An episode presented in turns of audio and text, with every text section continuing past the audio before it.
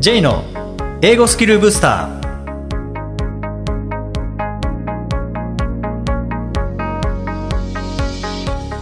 こんにちは J こと早川浩二ですこんにちは、アシスタントのあきです。この番組は旅行や仕事で英語を使えるようになりたい方、TOEIC などの資格試験の勉強をしている方、英語学習へのモチベーションを高めたい方にスキルアップのコツをお伝えしていく番組です。J さん、今回もよろしくお願いします。よろしくお願いします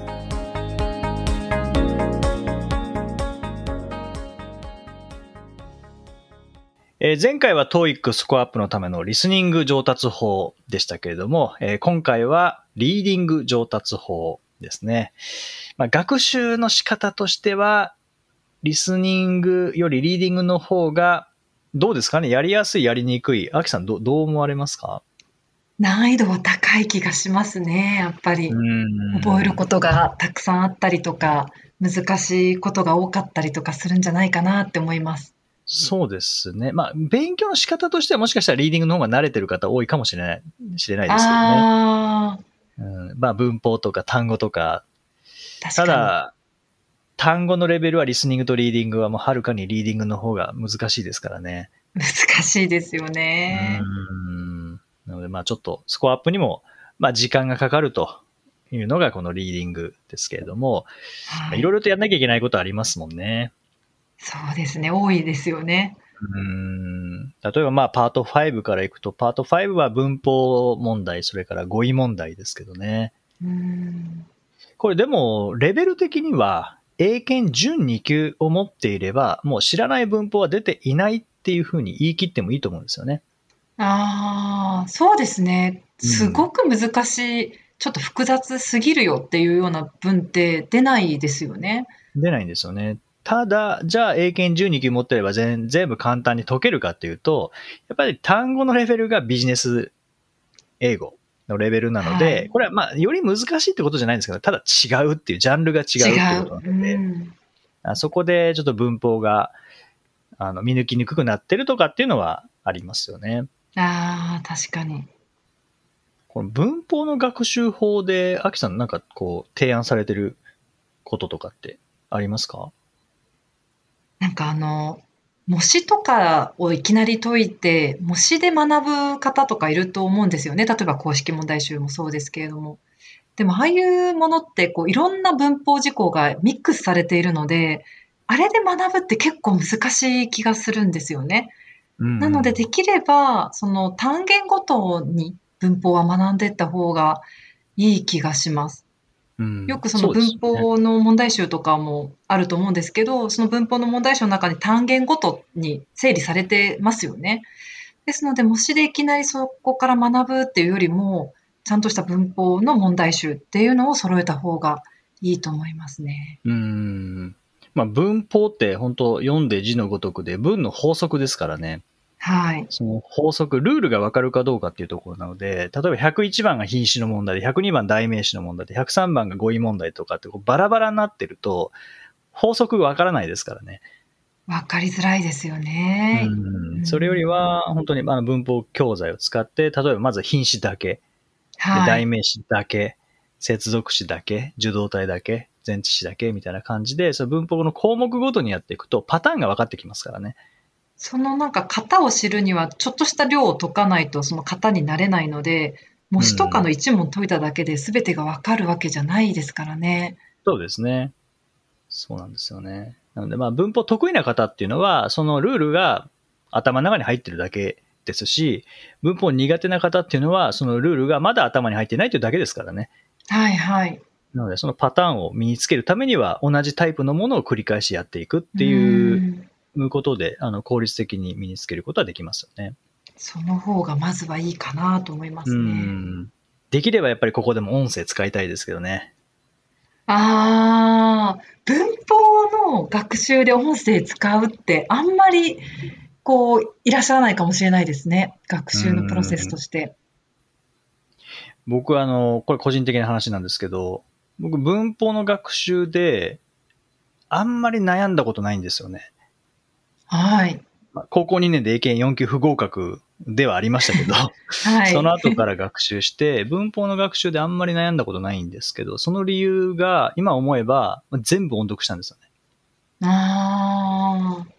まあ、音声はなかったので、自己流でやりましたけど、でもリズムはそこでなんか身についたような気がするんですよね。ああ。あと、間接疑問文とか、めんどくさいですよね。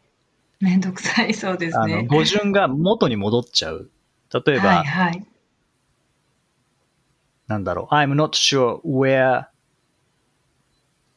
the event will be held みたいなやつ。うーん。普通、where will the event be held? っていう感じですね。イベントはどこで行われますか？でも、I'm not sure とかって入ることによって、語順が戻って、I'm not sure where the event will be held. はい。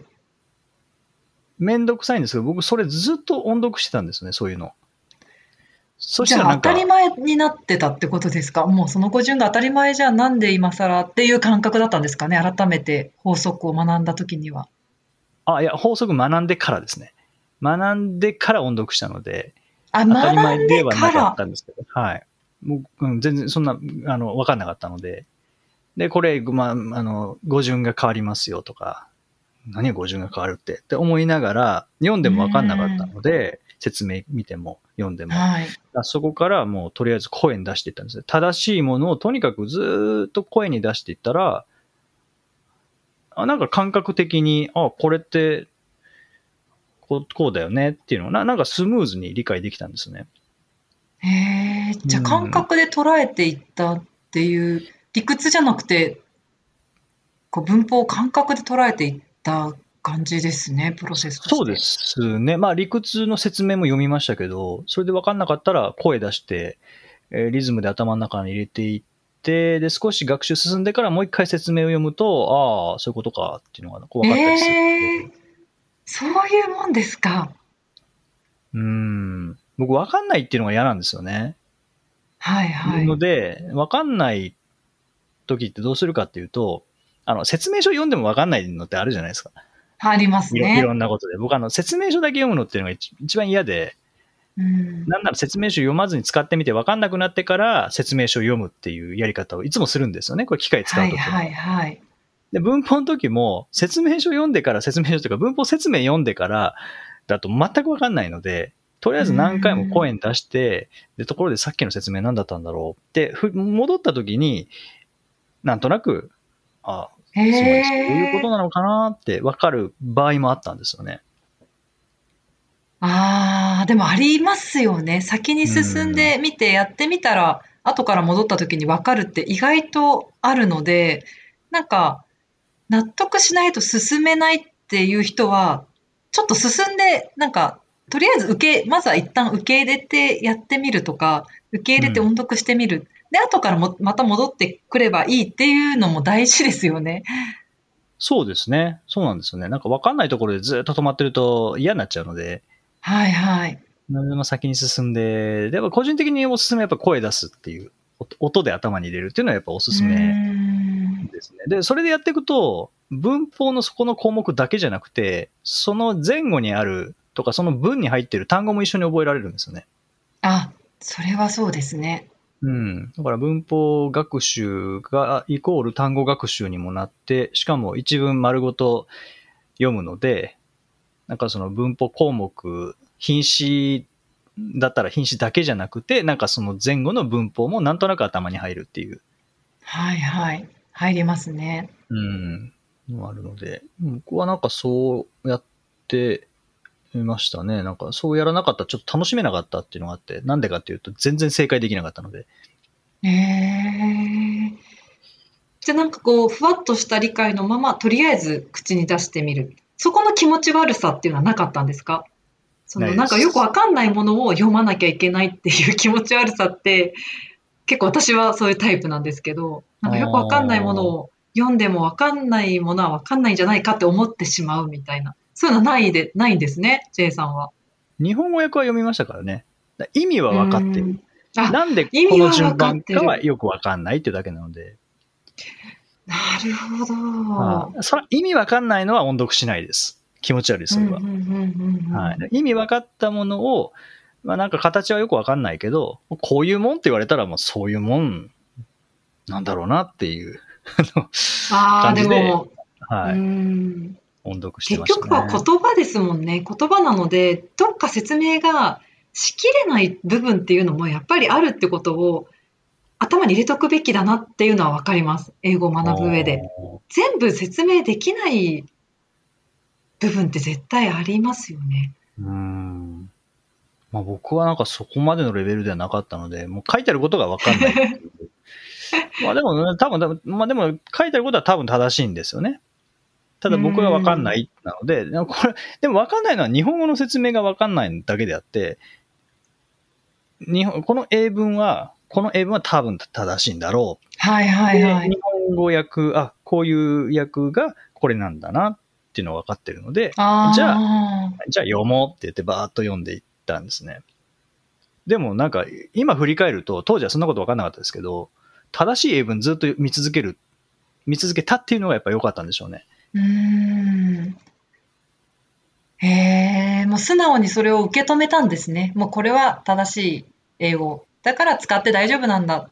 話して大丈夫なんだっていうのを素直にこう、受け入れて音読したわけですね。なんか結構そこができない、いや気持ち悪いとか、いや分かってからやりたいんですとかっていう人って結構多いですよね。学習者さんの中で。うん。それはすごいなんかいい例、J さんの例はすごいいいですね。そういったことで道が開けてくるっていうのはすごくいい事例だだと思います。まあ、よく言えばそうなんですけど、悪く言えばもう説明分かんないからもう諦めたってことですよね。ただまあ後に帰ってきた時になんとなくわかるっていうのもメリットですよね。理屈で言われてもた時になんとなくわかるっていうところに結局戻ってこれるっていうのも。ううんん。そうですね。なんか、例えば、なんかわかんないですけど、関係代名詞の英文を何回かリピートして、それをいろんな関係代名詞使われた英文をリピートしていくと、多分頭の中に関係代名詞のなんか、セットができてきて、で、はいそのはい。上で説明を見ると、あ、そうか、つまりこういうことなんだっていうサンプルが増えてきたら、つまりがわかるんですよね。ああ、それ人間得意ですよね、おそらく。サンプルたくさん集めて、こういうものだろうっていうふうに結論付けるのって多分脳の特性っていうか、うん。ありますよね。まあ、どうそれはパターンですもんね。だからパタそれは文のーンですもんね文のパターンなので、それが文法なので、だから多分、うん。まあ、理にかなってるような気はしますよね。理にかなってますね。うん。じゃあ分かんなかったら、とりあえず何個か例文に当たってみて、それを口から出してちょっと練習するだけで、なんかこう、感覚的に分かるっていうところまでいけるっていうところかもしれないですね。そうですね。それはありましたね。まあ、あとはそうですね、リーディングの方に話を持っていくと、まあ、リーディングパート7とかパート6も読まなきゃいけないので、まあ、読むっていうのに関しては、まあ、単語がわからないと当然読めないので、単語力は前提になりますけどね。でも単語が分かったらじゃあ早く読めるかっていうと、やっぱりそういうわけでもないので、まあ、うん早く読むに関しては、えー、3週間前のですかね。第89回の話だったと思いますけども、まあそこで、はいえー英文の、英文をどう早く読めばいいかっていうのをお話ししてますそちら参考にしていただけたらと思いますけども、じゃあパート7なんかも全部読もうとしてもやっぱ分かんないっていう場合は、例えば練習で言うと、日本語読んでから英語読むでもいいと思うんですよね。うん、まずストーリー頭に入れてからっていうことですよね。そうですね。そうすると、意味分かった状態で英語を読むので、多少分かんない単語があっても、まあ、意味は入ってますからね。はい。うん。これ読ん読んだけど分かんないってことはないので、うんうんまずスタートとしては、日本語読んでから英文読んでみるっていうのもおすすめですね。はい。はい。じゃあ、それで点数取れるのかっていうと取れないですけどね。これだけだと。ただ、まあ、スタートとしては、なんか英語の、英語を、大量の英語を読んで理解する感覚っていうのは、やっぱり日本語読んでから英語を読むとつかめるので、特に、はい。あの、 TOEIC 初心者の方とか、まあ、英語初級者の方は、なんか、なんかそのレベルからやられるといいんじゃないかなっていうのは思いますし、 TOEIC の文脈って似たようなものばっかりですもんね。多いですね。うん。まあ、それはビジネス英語だからなんですけどね。ビジネスの場面で使うやりとりって似たようなものが多いので、それは、あの、当然といえば当然なんですけども、まあ、だからこそ日本語を読んでおくっていうのは、おすすめですよね。確かに、こう内容が分かってから英文を読むと面白いかもしれないですよね。あ、こうんの、ここの部分はこういうふうに表現してるんだっていう、なんか面白さも感じられる気がしますね。うん。あの話これ全然違うんですが、映画見てる時も、日本語字幕出しながら英語見ると、あ、映画見ると、英語も聞けますもんね。ああ、確かに。日本語がヒントになって、で、なんかその役に相当する英語、その辺も本当は逆ですけどね、英語が聞こえてきて、あ、今なんか submit って言ったな、とか、例えば提出するっていう日本語訳が書いてあったら、 submit って言ったな。その訳がなかったら、もしかしたら聞き取れなかったかもしれないですけどうんうんうん、訳があることによって、えーそれがヒントになって、実際に音声だけで理解できるみたいな部分もありますからね。ありますね。補助的な役割してくれそうて、そうなんか英語がより分かりやすくなるっていう部分ありますね。ありますね。それが、まあ、リーディングでもやっぱり出てくると思うので、日本語訳を読んでから英文を読むっていうのはやっぱり最初のステップとしてはいいと思いますし、まあそ、入りやすいその後はちゃんと、うん、単語を理解した上で英語を読むとかですね。っていうのは絶対やるべきことですけどね。うん、なんか時間配分っていうのがどうしても TOEIC には、あの、ついて回ってくるものね。ではあるんですけど、アキさん、時間配分のはい。なんか、うまい身につけ方とか、普段講座でとか授業で言われてることとかってありますか？でもやっぱり普段からその時間の感覚っていうのを測っとかないと、例えばパート7とかでも、一体自分はどのくらいのスピードで解けてるんだろうとかっていうのを一度測ってみないと、なんかその感覚的なこと、時間的な感覚って身につかないですよね。何にもこう時間制限なしでいつでものんびり解いていると、このくらいのスピードで解かなきゃダメなんだっていうその基準もわからないですし、自分のスピードもわからないので、日頃からなんかその時間を測るっていうことをした方がいいと思いますね、練習の段階で。うん、うんそうですね。で、これってもう勉強と時間配分でこう解く練習っていうのはもう完全に分けた方がいいですよね。ああ、もちろん、そうですね。勉強しながら早く解こうとすると、やっぱミスが増えますし、頭に入んなかったりするので、はいまずはどっちを優先するかっていうのは、まあ試験までどのぐらい時間があるかっていうところも大事だと思うんですけど、まずはこう英語学習をして、ここはじっくり理解した上で、で、その知識をちゃんと使えるようにしなきゃいけないので、それをもう、あの、75分の中で発揮しないといけないですからね。そうですね。はい。そこは、アキさんおっしゃったように、あの、ちゃんと時間を計りながら、まあ、パート7は1問1分ペースで考えるのが一番やりやすいと思うので、まあ、54分か55分。で、残りの20分、21分をパート5、6みたいなのが多分一番、まあ、オーソドックスな時間配分かなと思うんですよね。はい。うーん。あとはそうですね、解き方で言うと僕がおすすめなのは5、パート5やって、で、パート6、パート7っていう順番に行くのもいいんですけど、個人的にはパート5、パート7、パート6の方がうん。やりやすいかなっていう気はしますね。理由はいくつかあるんですけど、一つはパート7ってやっぱりはい。量、読む量が多いので、うん。で最後はトリプルパッセージですからね。そうですよね。そう。5、6、7の順番でやっていくと一番疲れてる時に一番大量の英文読まなきゃいけないので、はいあ。の嫌なんですよね。嫌ですね。だから、はい。だから僕は5、7、6の順番で、未だに5、7、6の順番ですね。ああ、J さん自身も5、はい7、6なんですね。はい。5、7、6です。うんそうすると、あの、7って最初短いじゃないですか、パッセージが。はい。で、だんだん長くなっていって、で、ダブル、トリプル。で、トリプルの後にパート6に戻ってくると、英文、英文の量がもう5分の1ぐらいなんですよね。いや、本当そうですよね。で、パート7読んでる中でスピードも上がってるので、その中でパート6のあの表面的なことしか書いてない、80ワードぐらいしかない131番から134番は、もう楽ですよね、読むのは。楽ですよねう。んいや、前 J さんおっしゃってたじゃないですか。あの、高速道路から一般道路移るような感覚ですよねっていう。そうです。話本当に高速道路降りた後の一般道みたいな感じのスピード、スピード出ちゃうんですよね。いやこんなものなのかって思いますもんね。少なさにびっくりしますもんね。7から行くと。で、やっぱり文字数少ないっていうことは、それだけ表面的なことしか書いてないってことなので、内容も読みやすいんですよね。はい文字数が多くなれば多くなるほど表面的なことじゃなくて、結構具体的な話に内容が入っていくので、まあ、読むのも大変なんですよね。はいはい。うんいやそれは本当そうだと思います。そうで、パート5の語彙問題って難しいものも多いですけど、パート6の語彙問題って選択肢見ればわかるんですけど、難しいのほぼ入ってないんですよね。ああ、そうかもしれないですね。はい。で、なんでかっていうと、読めるかどうかっていうのを測ってるんですね、あそこは。ああ。語彙を、語彙力というよりも、その文自体の内容を問われてるってことが多いってことですか？そうですね。例えば、なるほこのこの空欄に、スクールが入るのか、ああ、なんだろう、ストアが入るのか、ホスピタルが入るのかみたいな感じで、いや、このスクールとかホスピタルぐらいは知ってるよ。だけど、その一文だと解けないんですね。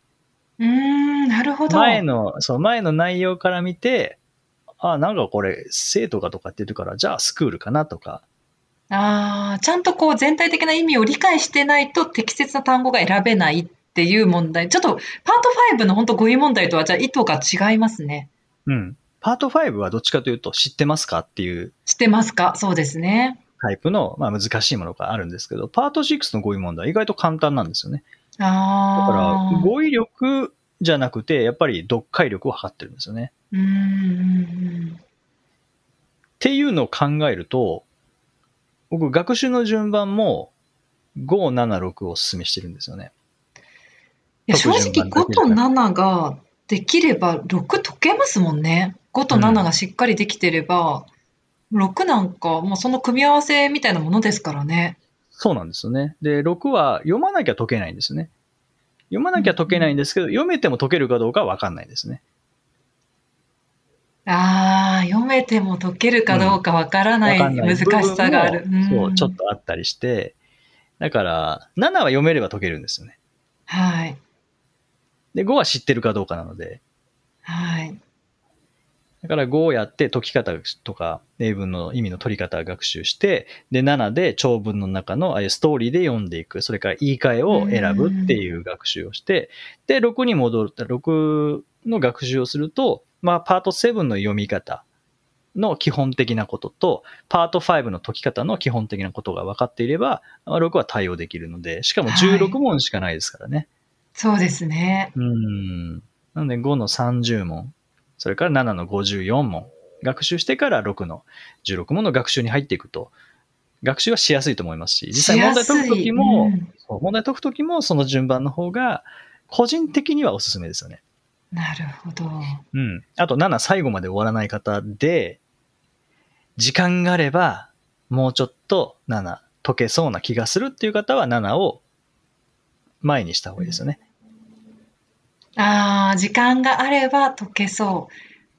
でもそうすると6まで手が、最後の6に手が届かないのもどうなんですか？最後。まあ、7残すよりは6の、あ、これは6も別に解けるっていう方は全然どっちでもいいんですけど、5, あー5が、5が苦手なのであれば、6も苦手なので、やることは基本的には一緒ですからね。うんだったらやっぱり6、最後の方がいいかなっていう気はしますよね。まあそこは、あのう、んやってみて一番やりやすい、正解数が一番高くなる。そうですね。人によっうんて。はい。違いますよね。そうですね。まあもしかしたら本当パート5全然わかんないっていう場合は、7からやって、で、5、6でもいいかもしれませんし、7、あー6、5でもいいかもしれないですよね。私765の人なんですよね、ちなみに。ああ、そうなんですね。へ。なんか最後のこうタイムプレッシャーというか、最後、例えば15分余った時に、その15分で15問パート7を解くプレッシャーに私は耐えられなくて、うんなので、もう最初から最後の、えー195番ですか？からやるっていう。で、7、6、5って下がっていく。で、最後の15問、15分とかでもう6、5バーっとやるっていうのが、私はなんか精神的に楽なので、最後からやっていくんですよ。トリプルの最後からやるんですか？さあ、トリプルの最後からやります。え、じゃあ右側のページから戻っていく感じですか？そう、そうです、そうです、そうです。へえ、それ初めて聞きました。じゃないと、なんか最後その、追い込みってなった時にトリプル解く自信がないので、焦っちゃう。時間がないだけで焦って、もうわーってなってしまうので、私はもう最後から、一番時間がに余裕がある時にトリプル終わりにしたいんですよ。へえ。手汚れないですか？マーク、そっちから。汚れてるんじゃないですか？確かにそうですよね。右からずっと埋めていく感じですもんね。そうそう左利きの人が101番から塗っていく感じと一緒なので、そうですね。手汚れそうだなと思って、まあまあそんなこ汚れます、と言ってらんないですけどね汚れます。手汚れても点数取れればいいわけですからね。はい。うん人それぞれですよね確かにそうですうん。まあ、あとはまあ解き方をやっても英語力はやっぱ上がらないので、英語力上げるっていう意味では、まあ一つは答え探しをしていくっていうのは、あるところでやっぱり頭打ちになるので、選択肢見て、はいあ、説問見て答えを本文から探していくっていうのだと、やっぱり限界があるんですよね。ななので、あ、の、やっぱり600点超えてきたら、本文をちゃんと読めるようにしていくっていうのはやっぱりどうしても必要になってきますよね。そうですね。それは避けられないかなと思いでます。すね。まあ、この辺も学習法は、リスニングと一緒で基準で変わっていくので、いや、スコアだけでいいんだ。しかも1週間後にテストなんだってなったら、あの、悠長にリーディングの力を伸ばしていく時間はないので、もう解き方だけでいいと思いますし、いやそうじゃなくて読めるようになりたいんだとか、しかも早く読めるようになりたいんだとか、いや、なんなら書けるようになりたいんだっていう場合は、また学習法変わってきますもんね。そうですね。目標によって変えなきゃですよね。うんですね。はい。ぜひあのリーディングの方もですね、ちょっとあの勉強してからスコアにつながるまでっていうのが少し時差があるかもしれません。特にパート7ですね。えー、なんですけども、まあ、やればやるほど読みやすくなってえきますので、ぜひ音声なんかも活用しながら、リーディングの学習を進めていただけたらと思います。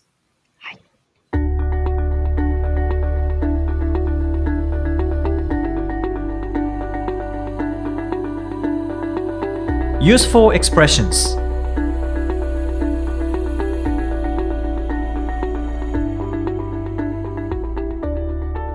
続いては、英語の名言から学ぶお役立ち表現をご紹介いただきます。J さん、今回の名言は何でしょうか？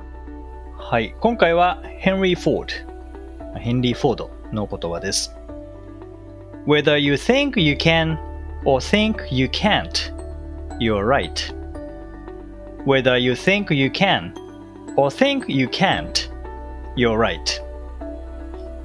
え自分はできると思おうが、できないと思おうが、あなたは正しいということで、まあ、できると思ってもできなく、できないと思っても、まあ、正しいですよ。まあ、できると思えばできるし、できないと思えばできないですよという感じですかね。なるほど。まあこれでも大事ですよね。何かを始める前とか何かに挑戦する前にできると思って始めるのかできないと思って始めるのかによって、まああ、当然これー結果は変わってきますよね。これは本当そうですよねうん。できないって思ったら、そもそもなんか努力する気なくしますよね。多分一回できなかったら、ほら、やっぱりできないってなりますよね。ああ、その、なんか諦めるラインも低くなりそうですよね。なります、なります。はい。一回できなかったら、やっぱり自分には無理だってなるので、うそういう意味では、こう、何かやる前にどう思うかっていうのは、どこまで頑張れるかの基準になりますよね。さあ、あ、それすごいちょっと深いですね。確かに、うん本当そうです。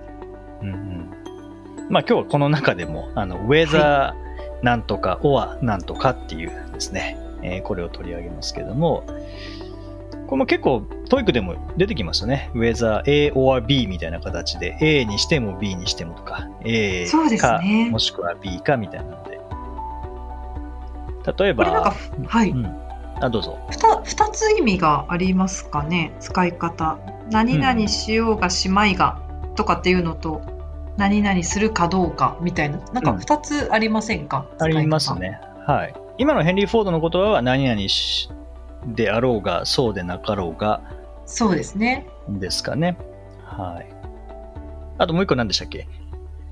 何々かどうかああ、はい。例えばなんだろう。Let me know whether you can go or not.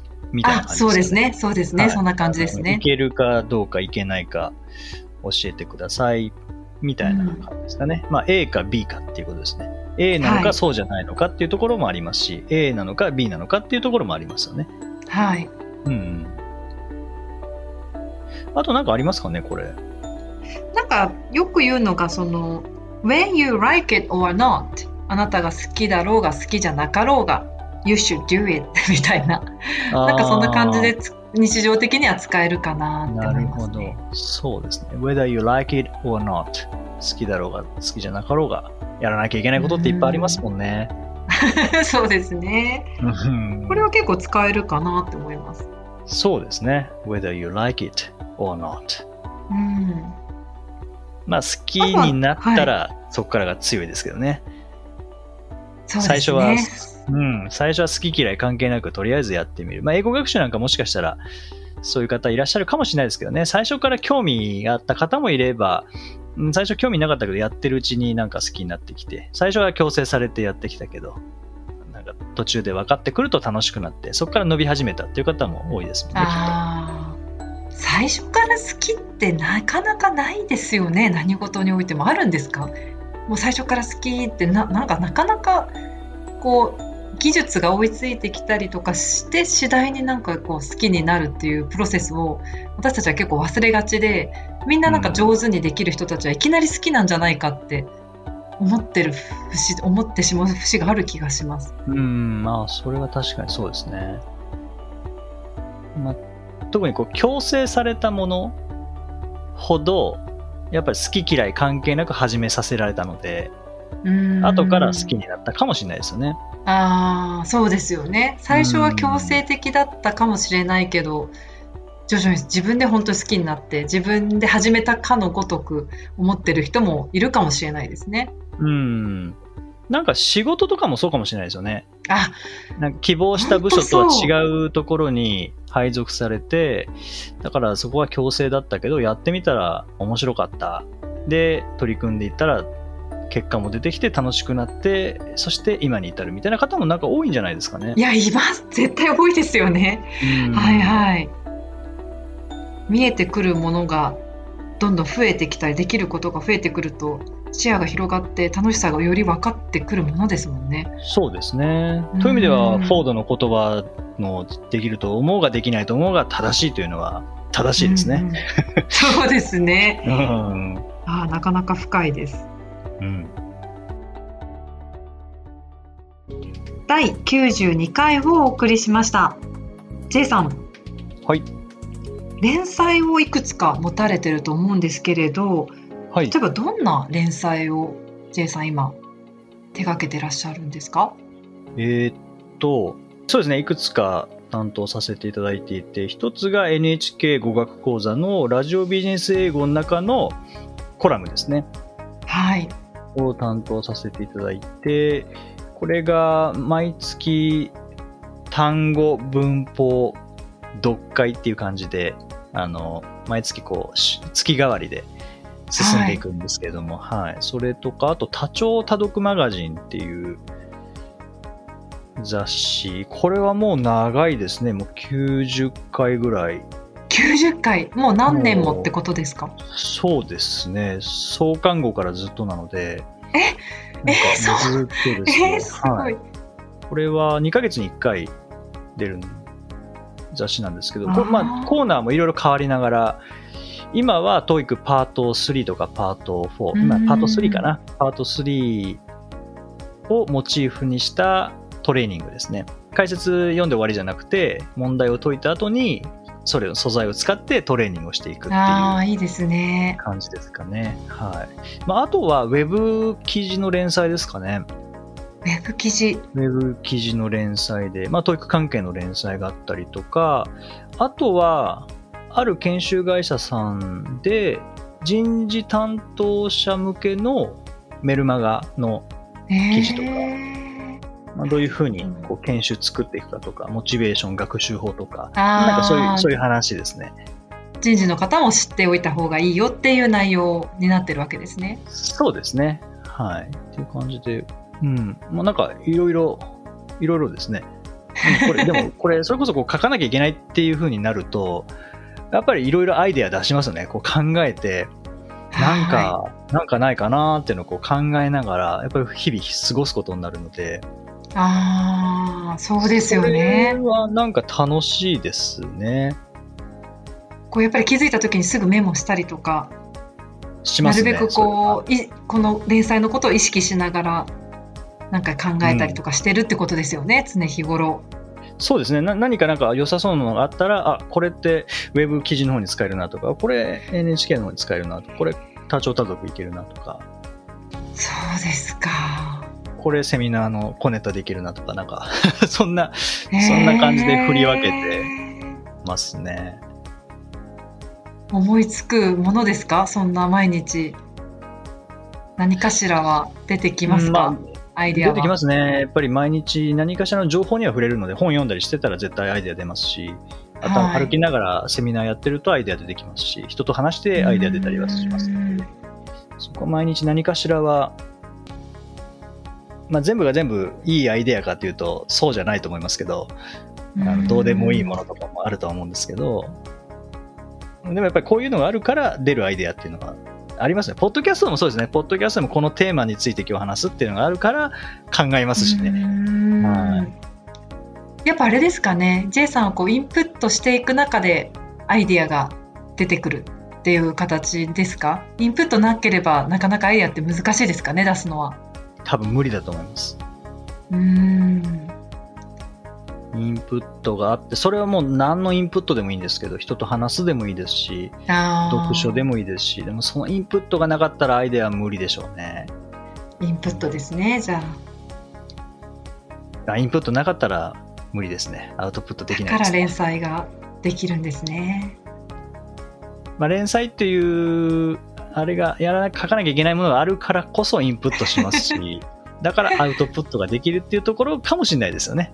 うんうんうん自由にどうぞ、いつでもどうぞだったら多分、あのインプットもしなくなっちゃうかもしれないので、なかなかそうですそねれ。は何とも言えないですけどね。はいはいさて、この番組ではリクエストやご感想をお待ちしています。メッセージはツイッターやメールなどでお気軽にお送りください。また、毎日配信の単語メール、ボキャブラリーブースターの購読もおすすめです。J さん、今週もありがとうございました。どうもありがとうございました。Okay, thank you for listening. See you next week.